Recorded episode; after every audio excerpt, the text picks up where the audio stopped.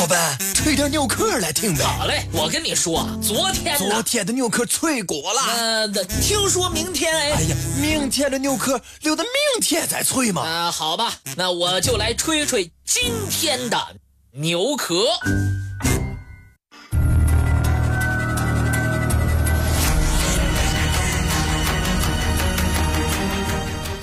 宋真宗即位之初，尚能广开言路，锐意进取，勤政治国，社会经济有所发展，出现了咸平年间的小康局面。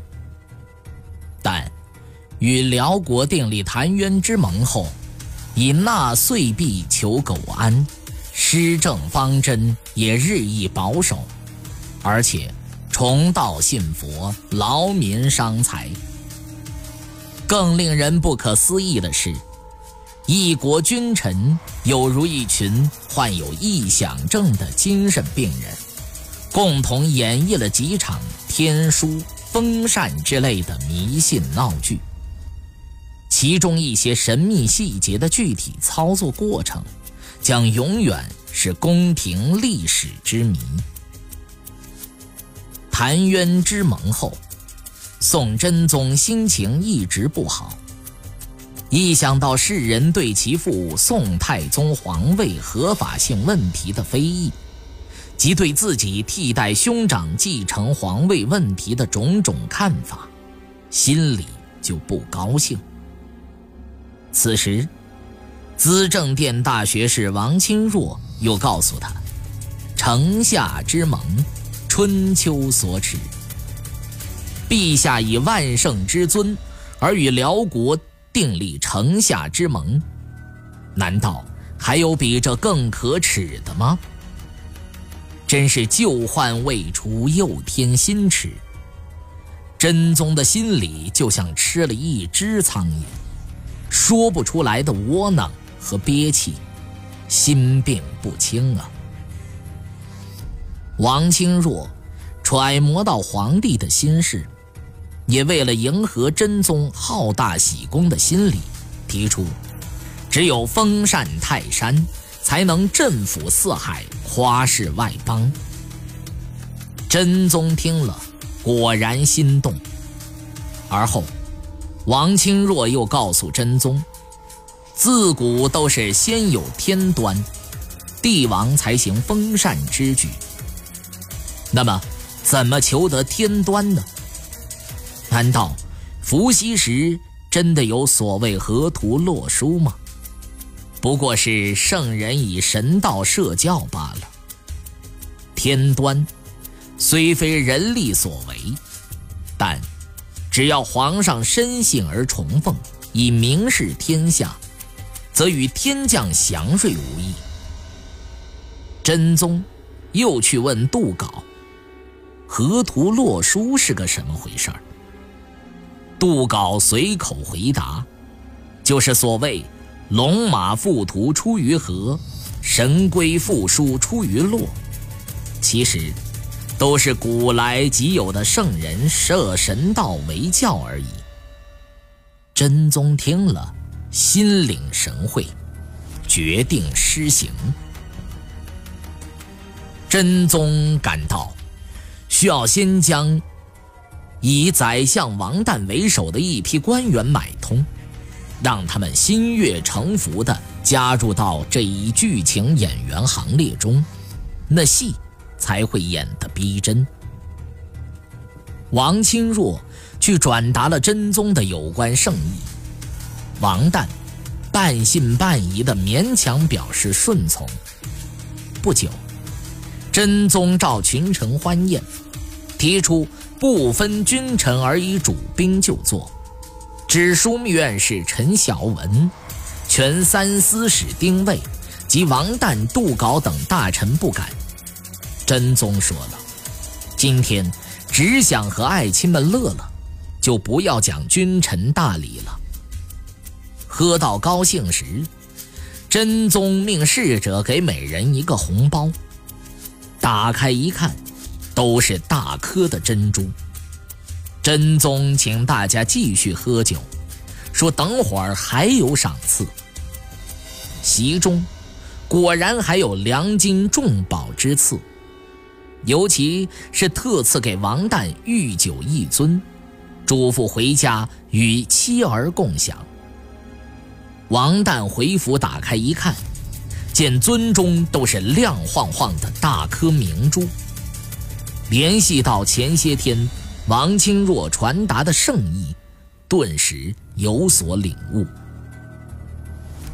景德五年正月初三的早朝上，内侍来报说，宫城左城天门南角发现像书卷一样的两丈多长的黄帛，上面隐约有字。真宗便向群臣讲了一个天方夜谭式的故事。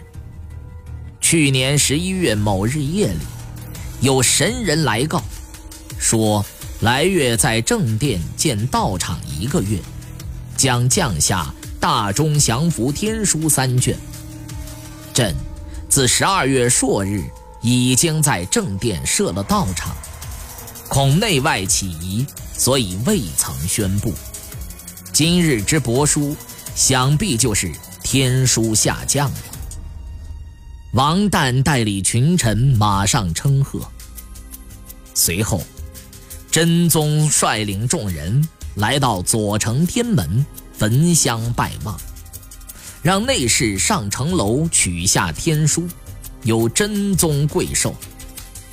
天书上写：“诏受命，兴于宋，富于恒，居其器，守于正，是七百，九九定。”其中，“富于恒”当然是指真宗赵恒。可见，真宗即位是天命所归，而且可传世七百，永保宋作。真宗大喜，把天书收藏于金匾之中，然后宴请群臣，令改元为大中祥符。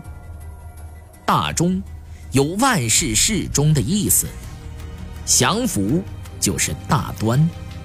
接着。大赦罪犯，官员普加薪俸，在京城放假五天，公费欢宴庆祝，并遣使祭告天地、宗庙、宫观。群臣也纷纷上表称贺。一场闹剧拉开了序幕。大中祥符元年三月，兖州知州率千余人赴京上表。称天降祥符，万民称颂，请圣上封禅泰山，以报天地。真宗命朝臣讨论这件事儿。众臣以为，封禅泰山是帝王将自己统治天下的功德昭告天地的大礼。秦皇汉武都举行过这一大典。大宋建立以来，国泰民安，丰衣足食，天下大治，完全有必要举行这一大典。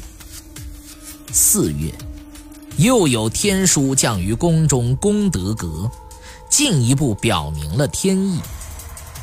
宰相王旦率领文武百官、外来使臣、僧道茂寿等等各界代表。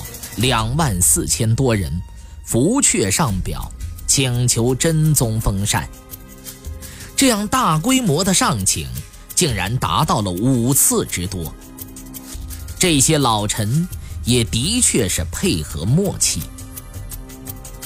真宗于是决定，在当年十月赴泰山举行封禅大典。六月的一次朝会上。真宗又继续演绎着上回说的那个故事。去年那位神人又托梦告知，将有天书降于泰山。果然，王钦若上奏说，泰山下有泉涌出，泉旁的亭中有天书降下。于是。群臣在纷纷上表称贺，起家尊号，崇文广武仪天尊宝印章感圣明仁孝皇帝，真宗拜寿。至此，封禅的舆论准备可以说是相当完满，其他准备工作也正风风火火地进行着。十月初四，以玉国载天书为前导，赵恒率领封禅队伍浩浩荡荡地向泰山进发了。大队人马走了十七天，才从京城来到泰山脚下。一丈士卒，遍列山野，两步一人，数步一骑。从山下一直排到山顶，其气势着实宏大。十月二十三号凌晨，赵桓在斋戒三天之后，头戴通天冠，身穿绛纱袍，乘金阁，背法驾，在众臣的簇拥之下，登上南天门，来到岱顶神庙。次日。举行隆重而繁琐的仪式，封祭上帝及五方诸神，礼毕下山，再以同样隆重的仪式，在杜守山祭地神，最后登上了朝位坛，接受百官、外使、众僧的朝贺，上下传呼万岁，震动山谷。然后大赦天下，赐天下大酣三日，各地举行公费宴请。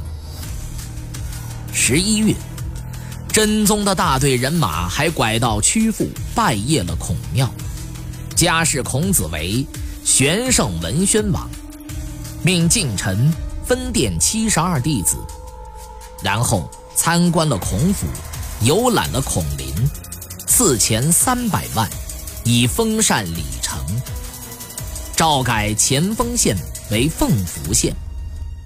真宗还做了庆东风礼成诗，令诸臣唱和。最后盛宴群臣，回到京城开封。诏定天书下降京城之日为天庆节，天书降于泰山之日。为天柱节，命文臣将其封禅泰山之行编成《大中祥符封禅记》一书。封禅大典前后历时五十七天。此后，天下争言福瑞，群臣也争上表彰，进献赞颂之词，举国如痴如醉。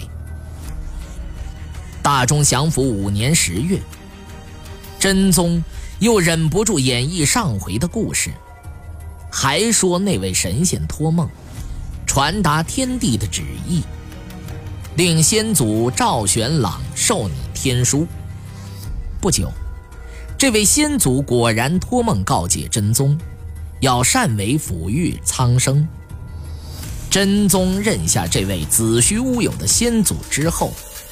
马上出台了一连串举措：一是命天下圣祖避讳；二是为圣祖上加尊号，并配上一位圣母；三是京城建造景灵宫，供奉圣祖和太祖、太宗像，其规模仅次于太庙。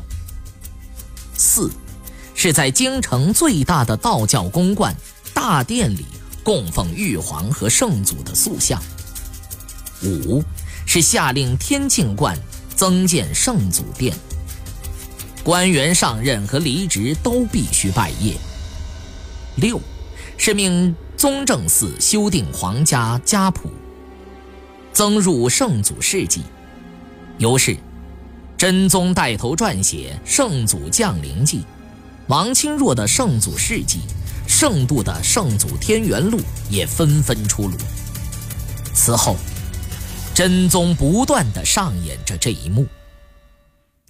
为了把以天书为中心的重道活动弄得场面壮观，从大中祥符元年开始，真宗就在京城和全国大兴土木，营建宫观。其中最大的玉清照应宫有两千六百多座殿宇建筑，亦使数万工匠夜以继日，用了七年多的时间才竣工，并且动用了全国最好的建筑物资，其宏大豪华之规模超过太秦之阿房和汉之建章。次年，真宗又命令全国各州县。都必须建天庆观，供奉三清玉皇，总数在千所之上。真宗还在寿丘建景灵宫，有一千三百二十多座建筑，以供奉圣祖赵玄朗。又造太极观，供奉圣祖母。由于曲阜太远，真宗不便亲至礼拜。就在京城，也分别建造了景灵宫和太极观。乾兴元年，真宗去世，天书也随葬入陵，总算结束了长达十五年的荒唐闹剧。真宗晚年已经完全沉浸在这出自导自演的荒诞戏剧中，满口胡话，神魂颠倒。当然。还有大量必不可少的配角，才能把这出戏演得如此的鲜活。其中，王清若、丁谓、林特、陈鹏年和刘成规五位配角最为重要。他们互相勾结，行踪诡秘，号称五鬼，将朝政弄得乌烟瘴气。那么？是什么魔力能够动员起全国这么多各阶层人士，最后完成这令人深感可笑又可悲的荒诞闹剧的呢？其中有多少人在不同程度的参与作假呢？多少人明知天书等福瑞吉兆有假，却依然崇信有加、痴狂不已呢？为什么此类文化现象？能够在中国的历史上长演不衰呢？